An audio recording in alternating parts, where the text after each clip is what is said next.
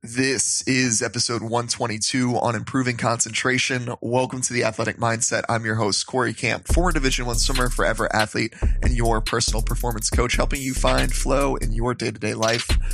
Today, I want to dive into a key element of flow, and that is total concentration.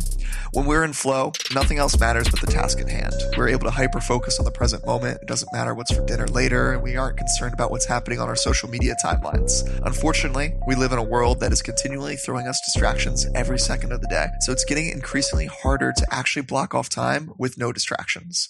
That's why locking into the present moment is such a challenge that of us face, whether we're an athlete or not. That's why today we're talking all things locking in to the now and improving your concentration in that process.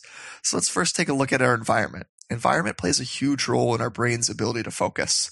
The clearer we define the tasks that go into a certain setting, the better we are able to perform at that task. That's why so many of us struggle to work on the couch if we're used to that same couch being used to relax and watch Netflix. It's hard to get work done if your mind is on what's happening in the next episode of Ozark. Marty Byrde isn't worried about your productivity, but you should be. Be clear on what happens in the spaces you find yourself in and respect those boundaries.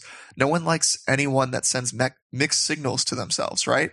Yet that's what so many of us are doing to our brain when we don't respect the boundaries of the environments that we're in. This might seem simple, but the clearer your tasks are for a certain space, the clearer your brain will be in that moment. Home teams in sports see this all the time because they have an advantage that they're most familiar with that space. Parts of their brain can turn off and they can focus their concentration to performing because they're not wasting energy analyzing that new environment. Routines are the next area that we focus on, and they can really help us lock into that present moment. I've talked before about my pre race habit of two claps on the blocks. That was a message to my brain and my body that it was time to lock in, something that I still use to this day. Others might use the same music or the same stretching routine to help them get into focus. As athletes, we know the value that this brings to getting us into prime time performance on the field, yet so many of us are not bringing similar routines into the workplace, into classroom, or our relationships. Taking some time to develop a standard routine, like a morning routine, that leads you into productive workday goes a long way in improving your ability to focus overall. The routine should also ma- match the task at hand and how we're currently feeling. Let's use music here as an example. We could listen to some DMX prior to a workout or game day, right?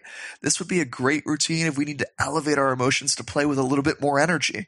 But on the flip side, if we're already overstimulated and over anxious and we listen to some DMX, this could actually bring us into paralyzed performance, right? We're over anxious. We are now overstimulated and we are experiencing too many nerves. Listen to your body listen to your mind and develop routines that serve both of those in whatever moment you are in currently. Subtracting the things vying for your attention is the most critical on resetting your focus. It's why sleep experts suggest sleeping with your phone outside of your bedroom, and why I suggest to clients I work with to schedule non interrupted work time of at least 90 minutes each day. This means no email, no phone, and no people around them, just the present task at hand.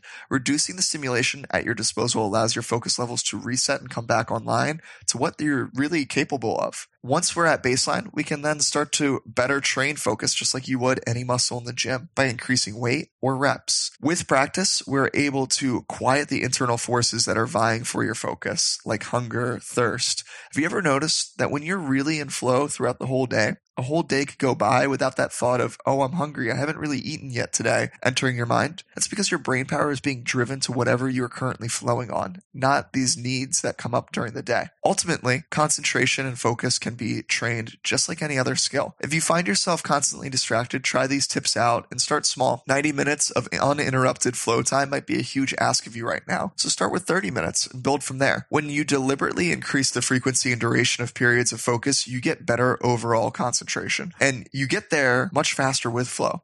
See, concentration is a feedback loop that fuels flow and is an added benefit of flow. Set up your environment and routine and subtract the stimuli that steal your focus, and you have some fire to the flame that is flow. And notice once your focus is in flow, it just deepens that focus and focus becomes effortless. Time expands, creativity and productivity blast through the roof, and you feel superhuman. You can find your flow in life today, but it starts with reclaiming your focus. My focus right now is to provide you the best podcast possible, and your feedback goes a long way in doing so. Leave a review on Apple Podcasts with how your flow has increased through the conversations had on here. And if you want more personalized help getting into flow, reclaiming your productivity in the process, I'm here for you. I invite you to experience a powerful coaching conversation with me one on one. Go to calendly.com slash athletic mindset coaching slash flow and reserve an hour so we can dive deep into where you're currently at. Remember, if you can change your mindset, you can change your life. One thought followed by one action at a time, finding your flow in the process. I will see you all on Friday.